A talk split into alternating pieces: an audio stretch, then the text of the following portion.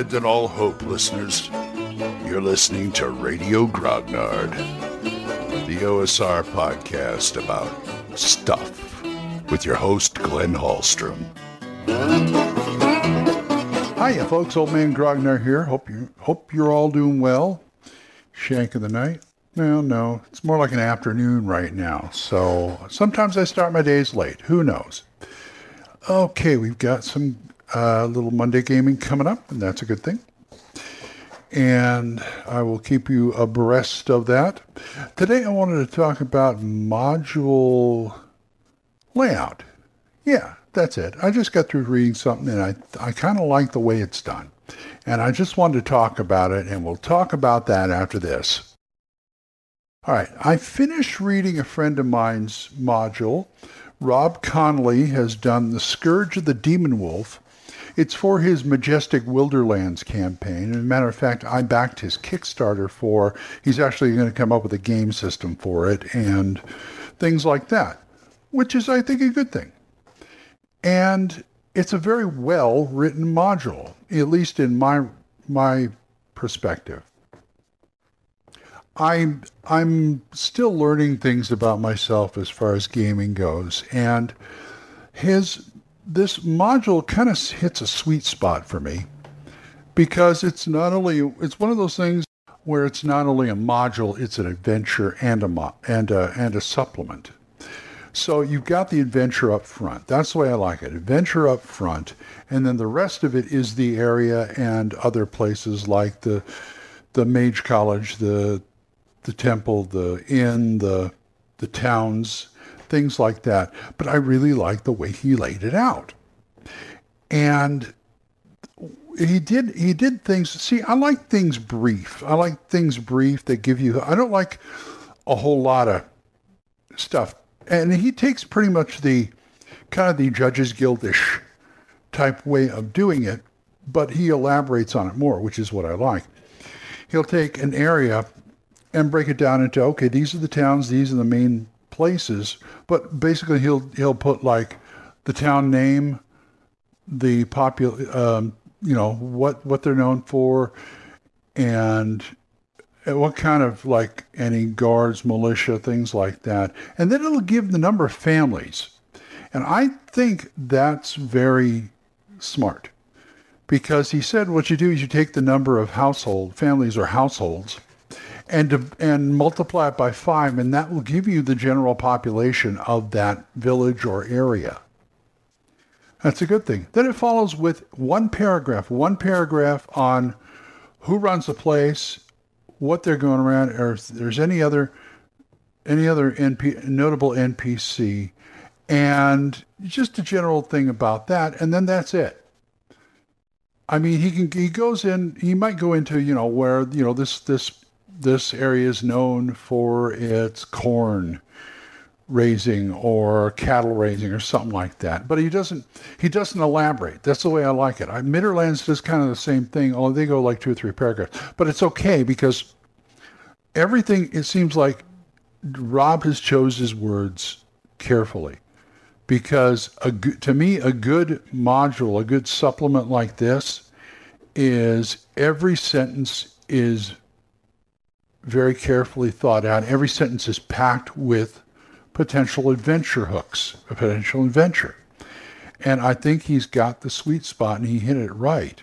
There's plenty of maps in there. The adventure itself, I think, is it's let me say it's intimidating at first, but then you read through it and you read and also he puts notes in there called Rob's notes.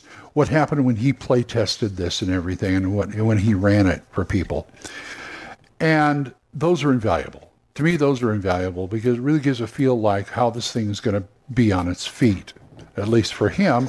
And you know, I will, I'll read that and just kind of make my own mind. But I like the fact that he put those in there. And the the module itself, the adventure itself, he gives you the factions. He gives you the plot. What's going on? what's the what's the reason why this adventure is taking place and then he gives you the factions on like there's a bandit camp, there's the Temple of Mitra, there is a, uh, a mages college, there's the beggars the beggars encampment, and things like that, and the town or whatever towns are involved in the NPCs who you know, who run that and what they're involved in. And then he he takes the factions and then he just goes with it.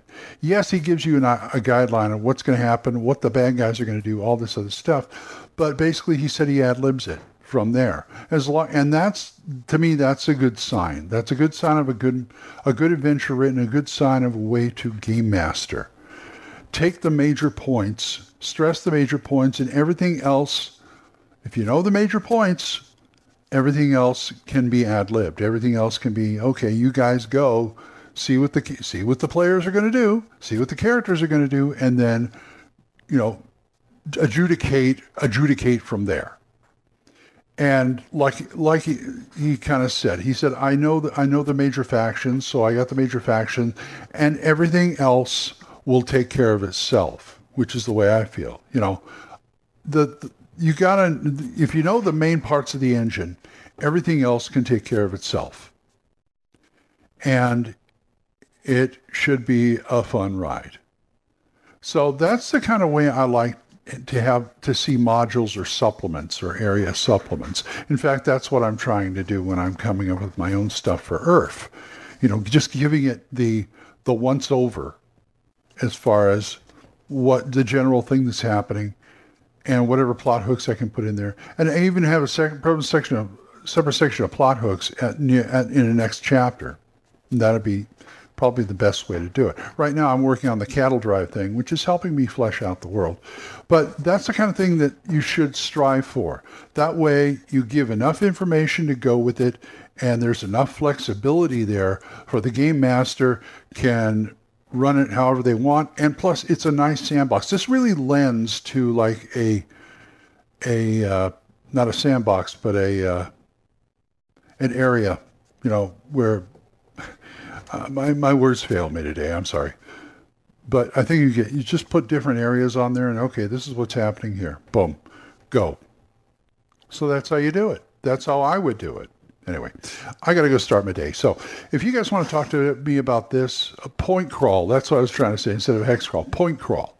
It really lends to a point crawl. You guys got to talk about this or anything else, oldmangrognard gmail.com or go ahead and drop me a voicemail on Anchor. We're monetized, so as little as 99 cents a month. You too can help support this program, and I would thank you. Thanks again to Jonathan, Oliver, Gilbert, Juan Carlos, Daniel, Dan, Benjamin, Jason, and John Allen. Thanks, guys. Don't forget Dan Gregg's The Yung Grognard Podcast. That's Y-U-N-G Grognard. Mark C. Wallring's The Yawning Owlbear Podcast. Big John Allen Large's The Red Dice Diaries. And my friend Erik Tenkar's Tavern Chat. So, until I see you folks next time, keep the dice warm, and I'll talk to you later. Bye-bye. Questions? Comments? Send them to oldmangrognard at gmail.com. We'll see you next time when Radio Grognard is on the air.